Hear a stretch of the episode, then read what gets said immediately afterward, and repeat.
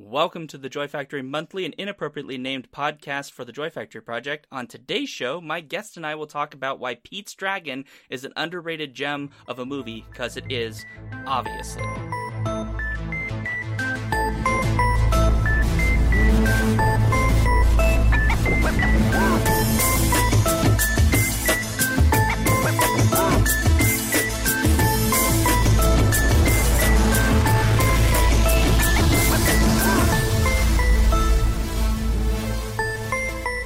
Thanks for joining me on this adventure of virtual nerdery. I'm your host, Shaun Duke, proprietor of the Skiffy and Fanty Show, professor of nerdly things, sometime writer and TTRPG dork. If you're here, it means you fell down a magic well into some kind of alternate reality. Welcome, we have hardtack which is not terribly delicious, I imagine. And with me today is Alexandria Brown, a YA librarian, literary critic at Punkass Book Jockey, Tor.com, and Locus, a historian, a rat enthusiast, which is really important, and much more that we haven't got to just yet. So, welcome to the show, Alex.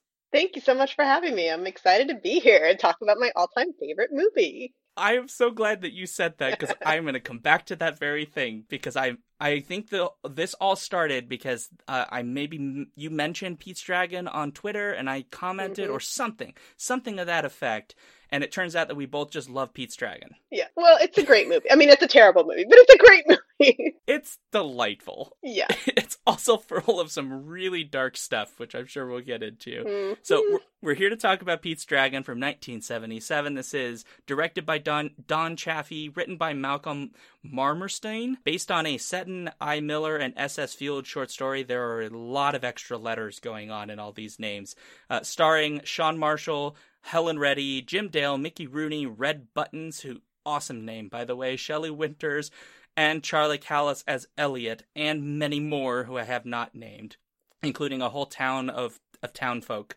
who just sneer a lot. So there's a lot going on here. A lot of uh, comedic talent, a lot of new voices, and also uh, Helen Reddy, who is delightful, and also Mickey Rooney not being racist. yeah, one of the few. Honestly, my favorite of his performances Yeah. to date, because all he is is a drunk. Yep, he's just some random dude. I can't even imagine him being married. Like technically he's Nora's father in it, but she never calls him I don't think she ever calls him dad in it, or maybe she does once. Most of the time she just calls him Lampie. And then like I was like, God, heaven help the woman he was married to. Good lord. Maybe he wasn't. Maybe it's an entire family of just like adoptees. Maybe oh that's a good idea. Maybe she, he just like randomly picked up a child one day like she does with Pete. and just like she followed him home one day. I mean, it would make sense given that she basically takes in Pete for the same thing. I guess. That's a new Yeah. headcanon. Sold. New headcanon. I like it. So, uh, we should probably say what this movie's about because I suspect that there's a handful of people who've never seen this movie. Oh yeah. So uh, it it starts out with this boy named Pete, and he's an orphan kid, or at least was living in an orphanage. Doesn't know anything about his parents. Cute little little red-headed cherub, um, and he's probably about twelve or so in the movie. Anyways, uh, he's escaping from this awful family called the Gogans. Who are basically every poor stereotype you could stick about, you know, really poor people. And they're also terrible and basically have enslaved him. They bought him from the orphanage and have enslaved him and are abusing him, and it's terrible. And somehow he encounters Elliot, who's this big green invisible dragon who's animated, and Elliot like helps Pete escape. They end up in this town called Passamaquoddy. It's set in Maine, although it's shot very clearly in Southern California. But um, uh, he ends up in this town called Passamaquoddy. He gets Elliot follows him around and gets him in a lot of trouble. But eventually, he meets this woman named Nora, who is pining after her lost man, who has I think like three lines in the movie. Like he's a non-existent character. But anyways, uh, she's pining after this lost man, and and her father is the drunk lighthouse keeper that Nora does all the work for. She takes Pete in. They have this great like relationship. She becomes sort of a surrogate mother, and then this evil well, it's not really evil. He's just really craven. This Doc Terminus and his quote unquote intern Hoagy, Yeah. who are Jim Dale and Red Buttons, uh, show up in town and they're like medical quacks and they decide that they want to catch Elliot and chop him up into pieces and sell him for profit. So they team up with the Gogans, who are trying to take Pete back and basically try to capture Elliot. I'm to spoil this movie for you. Sorry. They capture Elliot and and like Pete gets carted off in like a potato sack, basically. and it all looks very dire, but eventually Elliot escapes. He uh, throws, uh, poor Doc Terminus gets, you know, is about to harpoon Elliot, but in, he ends up like hanging upside down from a telephone pole. And Elliot rescues Pete from the Gogans, dumps the Gogans into like a, a vat of tar and then sends them running out of town. And then at the very last minute, Elliot manages to save the lighthouse, which the light had burned out because it's a big storm. Although the storm is not in town, it's apparently only on the coast. Yep, and correct. Saves because what's his name? Uh, Paul, who's the most boring man on the face of the earth. Elliot had gone out to try to find him. It turns out he had bumped his head and had amnesia, and so he's sailing back to Nora, but he almost crashes his boat because the lighthouse got the light knocked out of it. So Elliot relights it, and then Paul is saved, and everybody's happy. And then Elliot has to leave because Pete now has a family, and Elliot has to go save some other boy. End. And there's lots of singing. Lots of singing, some dance numbers, you know, a bunch of dancing on barrels, which are very conveniently put in a place where they can spin, you know, Yes. things like that. It's, It's very wonderful. Disney. very and very 1970s despite the fact that it's set in some weird like nebulous everybody wears victorian clothes but there's like automobiles Yeah, it's it's odd because it's sort of technically like early 1900s, but also doesn't quite feel. It feels very anachronistic. yes yes Yeah. The one thing that's not, though, I will just say, is the child selling thing, because Mm. apparently that was a whole to do before, like, the regular forms of adoption that we sort of think of now became the common practice. Like, that this was a whole thing that orphanages would sell kids. There was some of the early people who created adoption as we understand it today started by literally, like, stealing poor people's kids and selling them to rural families and wealthy families who needed basically slave labor. Um, some of those kids were treated okay, but like a lot of them were basically slave labor. And it was just some horrible stuff. And so, like, this movie sets all that up, and I'm just like, that can't be r- real, right? Like, that's like some, like, 1700s, 1800s stuff. That's not, like, the 20th century. No, it turns out, totally 20th century. oh god well and like even in this weird like whatever sort of early 20th century time period the gogans paid $50 plus 50 cents legal fees like that's a lot that's a good chunk of change for a poor person like they are there's a they the reason they need pete back so much is because they like wiped out their savings to buy this slave child Basically. and they can't afford to buy another one and you're just like oh my god what ah what is this movie It's dark. the whole first song that the Gogans sing about like trying to find when they like Pete's escaped and he's in this weird forest that's really dark and everything and the Gogans show up and they're like trying to entice them to come back and singing about like we'll let you eat pie and stuff like that. But then they also sing like you know we want to fill him full of lead and we're gonna tie him to railroad tracks and we're it's like oh my god people are terrible. I mean, it's not. What's interesting about the songs is there are sweet songs, you know, uh, and then there are really dark songs. Really I mean, dark song. Dr. Terminus sings an entire song with Hoagy about literally chopping up Elliot. like that's the whole point of the song. They're gonna chop him up and they're gonna use all of his bits for different things, and they're like singing off, or well, I guess you could almost say like they're doing spoken word. They're like spoken wording all of the different uses of dragon parts from a book, and then singing about it. Can you Yeah. hear that jingle jangle song? Oh Yeah. yeah. all the money I'm gonna make out of that dragon heart. You're just like, oh my god. It's so dark, and they sing it with the mo- like all this joy, like it's such a joyful song, but it's evil. It's such an evil tune. And he's Doc Terminus has like the little twist to his mustache, and he's like waving his cape around and singing, and, and the Red Buttons is like smiling, and you're like, you're talking about murdering the the main character of this movie. Brutally doing horrible things to him. Yes. It is a, th- a curious thing because as a kid, I don't think I noticed stuff like this in No. in the movies I watched. But as an adult, I go back and go, why did my grandma not let me watch Looney Tunes? Because the Disney movies are really messed up. hmm And this is one of the first movies. I was born in '83, and so like obviously this movie had been already out, but this is one of the earliest movies I remember. It's like this and Milo and Otis and Unico are like my three. And if you've seen either of those other two movies, also they really mess you up. like there's a lot. There's like animals get and like live animals being thrown off cliffs in Milo and Otis, and and you know Yeah. obviously Unico is like nightmare fodder. I'm still terrified of the name Toby. Like and puppets, I can't I can't handle puppets either. I had like a weird like early childhood movie between those three trifectas. It probably explains why I'm so messed up today. I mean, it, it's interesting you bring up right that this this movie comes out. I mean, I'm, I was born in 1983, so this also would have been one of the early films that we would have had on VHS in those big plastic cases, as you rem- you remember. Yeah, this was back when uh, they knew what packaging was all about because you knew a Disney package from any other VHS because every other VHS had like that cheap cardboard paper slip, but Disney was like the big to do with all the plastic. So It was huge and white and plastic and like had these really sharp edges on it. yeah, you Yeah. could cut yourself on those. Yes. What are they great, great thinking? children's, you know, planning right there. That's so wild.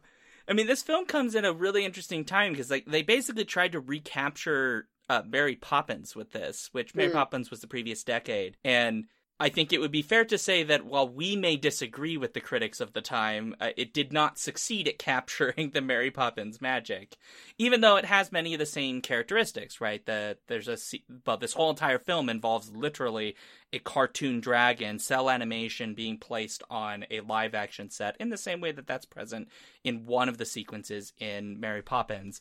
This also requires a lot of physical interaction with the environment because Elliot also runs around invisible and like knocks stuff over and gets gets poor Pete in much trouble. So much trouble. So, so much, much trouble. trouble. Oh my god. That poor kid, the the evil school teacher. You know, well, I mean, uh, evil's not the right word. She's just extremely strict. The- You know, that kind of stereotype of that old school school teacher where she, you know, put a dunce cap on you and bang your your knuckles with a ruler and things like that. That's sort of gone out of fashion as anything but a stereotype, but that apparently was legal too. You could Mhm. like beat children in school. It's still technically legal in some states. They just don't technically do it that Mhm. much. I will say that was the one time that I actually got really annoyed with Pete. Well, the second time. I got really annoyed the first time when he yells at Elliot for like, you know, walking in the concrete and all that kind of stuff. It's like he's a dragon. You literally told him to be invisible, and you, you won't stop talking to him. Like, what is he supposed to? He's like, a, he's an animal. Like, he doesn't know what he's doing. Leave him alone. Uh, you should have been more clear in your instructions. Really, okay? That's Yeah. all on you. And then the second time I got really annoyed with him was in the school because, like, the whole reason that Elliot saves Pete is because the Gogans are beating the crap out of him.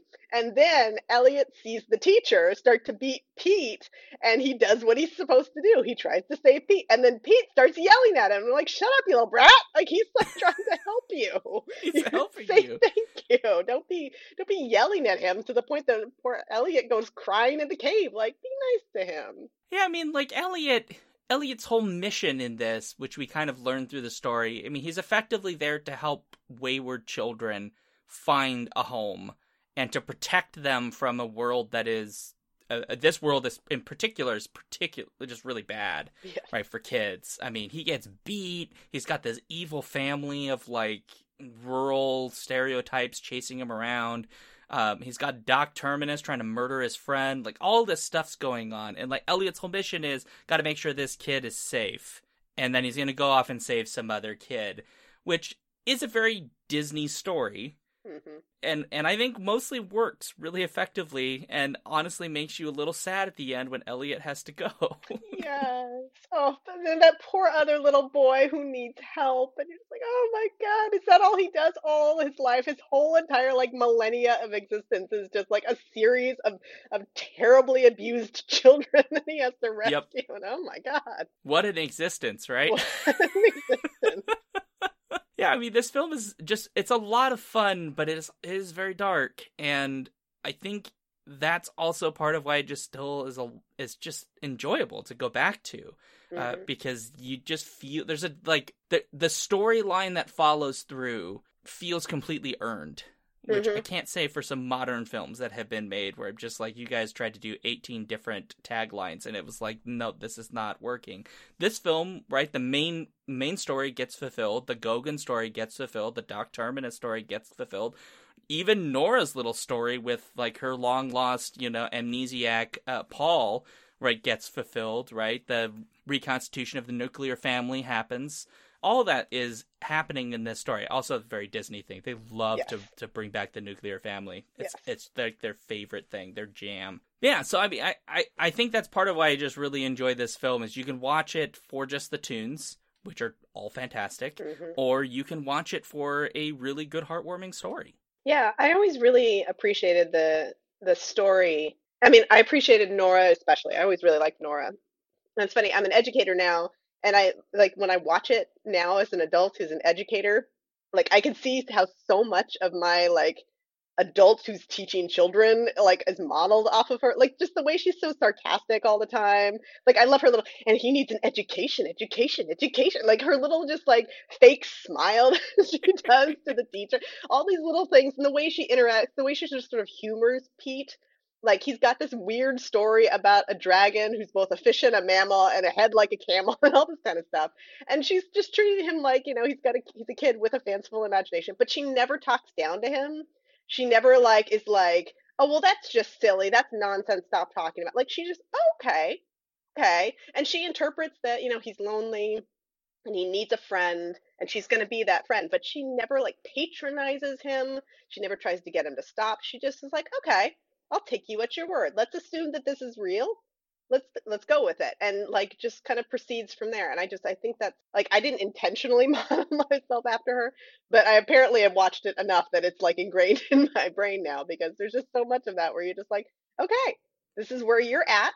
I don't need to force you to be somewhere else. Like she never forces him to like, you know, want a mother or anything. She never tries to position herself in that. She's just like, here's where we're at. I'm going to meet you where we where you are and we're going to just move forward from there. And I thought that was really really powerful. Yeah, I mean the story contrasts this a lot, right? Because the two two actual families presented here, well, actual is maybe not the right word, but the two intended families end up being Nora and and Lampie, and Mhm. they are loving, sweet, kind. You know, they're nurturing. They respect his autonomy. They they don't, as you say, don't talk down to him. Versus the Gogans, who literally don't care what he thinks at all. They don't Mhm. respect him as even a human being. He is an object to be used. And Mhm. so their whole interest, they literally sing a song about this, right? The Bill of Sale song. Yeah. About how literally all he is is a contractual obligation for them. Mhm. There's a huge contrast throughout the whole story that these are the two families that are being presented to us, which I think was interesting because at no point do we ever talk about who Pete's actual parents were, the biological parents that presumably gave him up or more likely given the time period he was stolen from. Yeah, maybe. Yeah, and so it's both found families, but it's one where only one is really a found family. The other one is like a forced fan- found family that is abusive and horrible. And Mhm. so that contrast is really great. And I think it's contrasted even with like the elements of the town. With the exception of like the mayor, who's just kind of your normal po- politicking mayor, who's just like takes advantage of things when they happen, but he doesn't seem overly evil. He just seems kind of like manipulative in a small town sort of way. But you like take the teacher as an example, or some of the other adults who don't take him seriously, who think he needs to conform in a certain way. Nora never does that. She never makes him conform. Lampie doesn't even do it. He, of course, to be fair, he believes the dragon's real because he witnesses him, and nobody else believes Lampie because he's drunk off his ass. And so It's all the time. all the time. ridiculously drunk, like you know, like five bottles of whiskey drunk. Like that man and and and Hoagy are like walking whiskey factory. There's a lot of alcohol in this, which I was surprised by. They they actually have a dance number where they're like bathed in alcohol. Yes. it's like the you know beer is every everybody's covered in foam. Like it's a whole dance number. It's amazing. So much alcohol in this. movie. It's so much alcohol. There is a lot. I think that I think that there's a morality play being produced here, which is like alcohol is not good. And more importantly, excessive consumption of alcohol is it really mars one's character. I mean, Lampie stops drinking significantly as we progress through the story. And as a consequence of that, he becomes coherent. He becomes loving, less fearful, less paranoid. He becomes all like a real person. But when he is drunk off his ass, he is this like almost just a ranting mess of a man who's just jumping around telling everybody like he sings a song about how he saw a dragon and like everybody's like oh, okay lampie it's probably just that t- like that time you were so drunk you thought the pig was a sea kraken like it's all a whole thing. But i love that that's there. And even hoagy gets some of that although he he mostly drinks it seems out of some degree of desperation because desperation slash boredom. boredom. yeah, I mean, he he's running around with Doc Terminus. He's literally a medical quack. He's selling snake oil. Yeah. It's a pretty parasitic relationship. I cannot figure out what Hoagy gets out of this relationship with Doc Terminus. They don't seem to like enjoy each other's company. They don't. But they, he can't be getting paid uh, that much money that he enjoys traveling. I don't know what like brought them like did they go to school together? Like I don't know what brought them together or why they continue to hang out with each other, but it's a weird relationship. It is. But and yet Hoagy maybe Hoagy gets out of it cuz he's a secret thespian and so he gets to have this moment where he acts and plays some different character. He plays a an elderly lady who, I, I did they pour like she can't hear, so he poured the the fake medicine into her her like ear cone. Yeah, thing. she had one of those. I can't. I don't know what they're called, but um, you know, those little long ear trumpet things that yeah. you they look like. I, I mean, I, I should know what they're called. I probably should have googled it, but you know, they look like the the old Victrola yeah megaphone things. But he, you know, he has one put in the ear and then they pour the the, the, the, the fake blue liquid which is i guess part seawater and part potato peelings. I don't know. I don't know what it is. Yeah. And then of course you know oh everything's fine. Look at me. And then even like i think hoagy plays uh does he play like a, a somebody who's obviously disabled and then you know yeah. gets cured? Yeah, basically? somebody who's in crutches. Yeah, but he's so he's he plays an old bearded, I think Scottish man. Yeah, he has a weird right. accent, and then like and you know he's got the crutches, but in order to introduce his character in the middle of the song, he jumps up onto the stage holding the the, the crutches like aloft, and then leans on. and you're just like, what? It's like when he plays the the old the the old uh, deaf woman. She's like, I hear birds singing, and then there's this pause, and there's absolutely no sound. Like there's no birds in the entire townspeople are like looking around for birds. I hear children laughing, and then like a child like sticks their tongue out. Yeah, like, yeah, and he sticks it back. What is yeah. all of you? Well, I think what's interesting about the when they when they arrive, they've been here before you know mm-hmm. and the townsfolk are like the last time you were here you took advantage of us and so the whole premise of what is happening is them getting in the town's good graces again which is incredible because we get to watch essentially a charlatan actually do what charlatans do which is manipulate a town of very angry everyday folk you know uh, people working on on the coastline so like uh, everyday fisher folk get basically manipulated into buying into snake oil stuff. From a man who cannot even say the name of their town correctly. That's a joke too. like he, the entire movie Doc Terminus is never able to say Passamaquoddy. He says every other iteration of that word possible except for Passamaquoddy. I mean, today he would get in some real trouble because the yeah. a Passamaquoddy is actually the name of an indigenous group, which is mm-hmm. in the area where this is supposedly set. Although this isn't a real town, it's just the name of the group. And there's a, I think, like a Passamaquoddy Bay. Mm-hmm. I mean, as you say, it was obviously filmed in, filmed in Southern California because no part of that coastline makes any sense for for a main coastline. No, I think it's um what is it, Morro Bay or Los Osos? It's down it's down in Southern California. It's Los Osos yeah. something something something. It's the uh, Los Osos, so it's uh, Point Buchon Trail. Yes. Yeah. Yes. Yeah. I don't know if the lighthouse is still there though. I don't um, think it I is. I think, think they tore is. it down. Yeah. Which is really sad. They should have preserved it, or at least Disney. If they, I guess if this movie had made more money, Disney would have just like shipped it over to Disneyland. Yeah.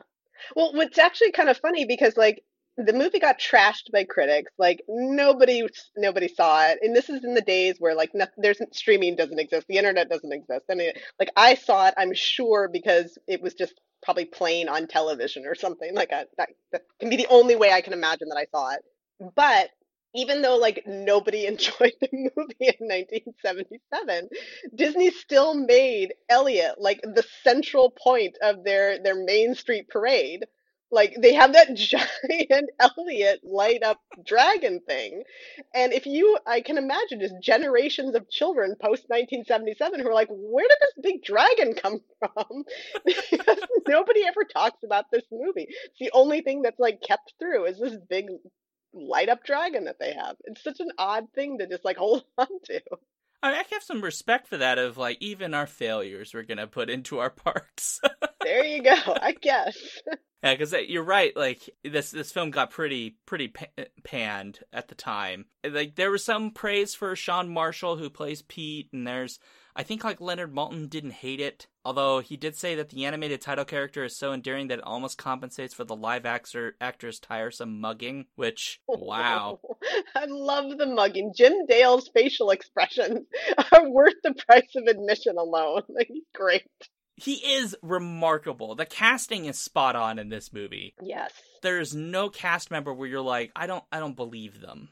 No, that every single cast member really seems like they inhabit the character. Like you can make distinctions between who all the, all of them are. Like Doc Terminus mm-hmm is so unique as a character from the you know the the Gogans or from Lampie, etc. There's a lot of distinction, but I mean the only maybe non-distinction is the town folk who don't get names anyway. So, but there are a couple of of them in there too, right? Isn't there one where they turn mm-hmm. they turn the guy's hair pink? I think. Yeah, an old fisherman whose hair gets turned pink. I, I mean, even with the townspeople, though, like the general fisher folk, like there's like this, you start to recognize the same like there's a couple that are just dicks and they just do not like poor pete for whatever reason that adult men are not don't like children i guess i don't know somehow the fisher folk get it, get it in their head that pete's imaginary friend has caused the fishing crisis in their village. Right. and have decided that they hate Pete because Pete has an imaginary dragon and that's what the fish, I guess, are sensitive to imaginary friends or something. I don't know. But um, you start to like recognize a couple of them over and over again. Like there's a couple that just show up repeatedly. You're like, you're not a very nice person. You need to go home or something. They're also just like a lot of fun. There's a lot of good characters. I mean, you could mm-hmm. tell that a couple of the people that they got on the cast, they're character actors, and they're just oh, just yeah. hamming it up. And so I, I think it's amusing that Leonard Maltin didn't like the mugging. And it's like that's kind of the point of the movie. Exactly. they're all doing that on purpose. What do you think's going on? Yeah, I don't know. It's like it's like watching a romance and then complaining there's too much romance in it. It's like, dude, come on! It's a children's Disney movie with an animated dragon. Like, chill out, dude. I'm just chill. imagining Leonard Maltin. The animated title character is so endearing that it almost compensates for all the kissing that's going on. there you go. this film gets criticized, and it does not have a good Rotten Tomato rating. I haven't checked Rotten Tomatoes today, but Wiki said 56 percent based on 27 reviews, which is this is not a 56% movie by no, any stretch. This no. is this is like a solid 70 80%. Yeah, I'd probably put it about 75. Like I think it's a strong 75. This I mean this how do you get mad at a movie whose main message is be nice to people and love your friends? Like there's a whole song where Nora sings about like how we need to make room for people and like there's enough room in this world and let's everybody be nice to each other. And like how do you get mad at that? Are you mad about a woman who just wants everybody to be nice to each other? I love that. There's you know nora's just so wholesome. she's like a shining be- yeah she's wholesome. And what i love about it is that like um helen reddy at the time she was cast as like the starlet. Like she's like i mean she's not you know what we would contemporarily think of as starlets but right. like you know whoever the young hot actor, whatever singer who wants to transition into Hollywood. Like that's that was her casting role. She was like the young hot like Lindsay Lohan or whatever of her, you know, time who got cast in this like weird Disney movie with Mickey Rooney who was trying to rehab his career. and like Shelley Winters who and Red Buttons who are like at the top of their careers. Yeah. And Jim Dale who's trying to get like an inroad into the US and it's just like such a weird mix. And then Sean Marshall who did one movie and then like retired completely from Hollywood and is like living his life in wherever he lives now. And it's just like it's such a weird but perfect cast. It is, and Sean Marshall is interesting because he uh he still does appearances occasionally. Oh, really? Yeah. So because Oh. people find out that he he played Pete, and there is like an audience for this movie of people who have like really strong connections to this, kind of like us. Like we have strong connect. My Mhm. grandma introduced me to this, so like I will always love this movie because my like grandma introduced me to so many great movies. And so yeah, so he does appearances, and people like talk to him about like his like what he can remember from when he was like 12 or whatever he was of being on this movie and like he sometimes gets like requests to sing some of the songs which is kind of cute but also i that's a little terrifying like yeah, I don't know. Sing the song that was, you know, that you sang 40, 50 years ago. Like, go. i love you too is the song yeah the the song that once you hear it you will not sing pete's part you will sing elliot's part for the rest of your life Bum, bum, bum. I love you. Yeah, I always sing Elliot's part. I always sing Elliot's part. I love that Charlie Callas is just in this, just as the they call it the vocal effects of Elliot. I I think it's real acting is what's going. It's not just vocal effects because Absolutely. Elliot says no words, right? He he enunciates sounds. He makes these burp burp burp burp noises, and almost all all of the the like meaning is derived from like watching his physical reactions.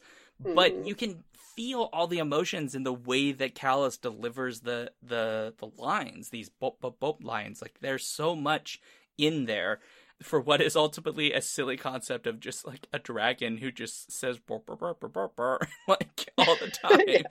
There's a lot. I I mean, he must have had just a blast, like of just sitting in front of a mic and just making these sounds.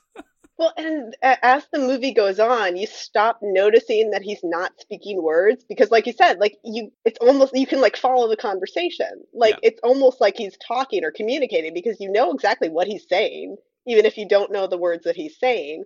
You can Yeah. get the sentiment out of it, and so like the the oddity of the sounds is it vanishes after the first you know, song or so. You're just kind of used to it by that point. Yeah, I mean it, it's very clever writing and production on that on that Mhm. front, right? I mean, a lot of this film is just very clever for what it is. I mean, goodness, they they like I don't even know how they built that ridiculous set with all the water. You know, they had to Oh make yeah. like a fake bay, right? It's almost like it, it feels like something like Universal Studios would have done for Waterworld. like, hmm Yeah, I mean, clearly there's like a pool under there. Like you can Right. tell the the water's like a weird greenish color. Like it's obviously a pool. it's not a normal one. Yeah, No, and um, especially the stuff with with Elliot. The the scene I always think about is like way in the beginning. Um, this is after the night in the forest with the Gogans, and uh, Elliot basically steals a bunch of apples out of an apple orchard, um, and Pete's sitting on his on his stomach, and they're eating apples. But Elliot at one point leans back against the fence, and the fence is is like real. It's like a real world fence, but he's an animated dragon, and the fence actually like moves in Yeah. time with him, and and they had to do it because you know they didn't have green screen. Well, and it's weird because it's like a lot the that scene they shot a scene at an apple orchard where somebody had like an invisible string and they pulled the fence, and then on like a, a sound stage they shot Pete or Sean Marshall like climbing up on like a green screen removable you know mountain that, that he could like sit on there and eat fake apples on. And then they superimposed the cel animation of Elliot on top of those two things. And it's actually kind of clever.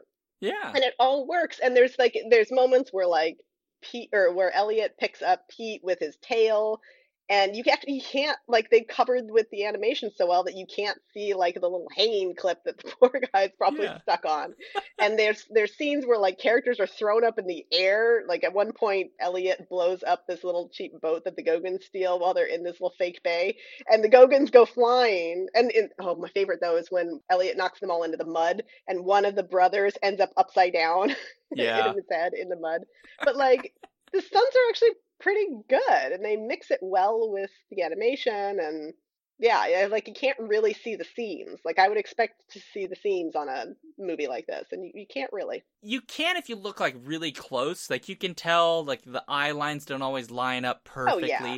but like you if you're paying that close attention to a movie about a a little redhead child who has a friend who is an, a sometimes invisible green cartoon dragon like you you need you need help Yeah. because this this movie's Yeah. not for you but you're right Yeah. like if you're not like being nitpicky and you're just kind of getting into the experience yeah all of the stunts the little bits and bobbles they do like with fences moving and all of this stuff is very well done and makes it feel real when Elliot is invisible and bumping stuff and knocking things over. Um, there's even that great part where he smashes through the, the wall of the school and leaves a dragon shape. And even still, the teacher's like, "No, it can't be. It can't be true." yeah, they're like, what happened? This dragon shape in one wall and then a dragon shape in another wall as he left the building. And like a, dr- a bell being dragged by an invisible force down the town. Yeah. And everybody's like, I don't know what's going on. What could it be? can't possibly be true until the fish disappeared. Then I'm like, Yeah. okay, now now it's real. The dragon is responsible. Yeah, I mean, there's this is remarkably well done. I think as as a animation slash live action film. And while I wish it had been more successful in its time, I am glad that Disney has not buried this. Yes. I think they just forgot about Pete's Dragon, frankly. I mean, it made them like $3 in the movie theaters. So I think, you know, it probably just wasn't worth, you know, hiding at that point. Maybe they just assumed everybody forgot about it. But Well, and it's also kind of an innocuous film. I mean, it's not super offensive. I mean, it's got, you could argue it's got some issues.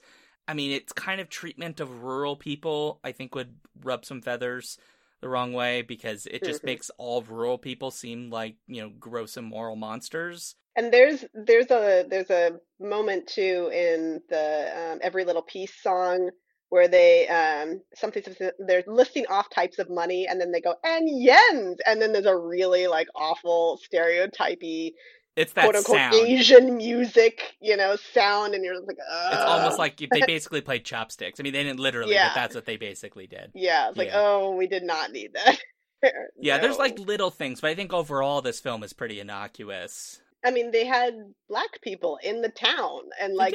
I mean, to be fair, like one black person gets one line in the entire movie, but they did, and there are no black children, which I found very odd. There's this like there's like four or five black adults, uh, you know, male and female, Hmm. but there's no black children. There's it's white children, which I found really like Children of the Corn creepy, but Yeah. at least there are like black people in it, which I, you know, appreciated as a child in a predominantly white county. Ah, yeah. like, hey, look, look, there's a couple of us in there. there are a few.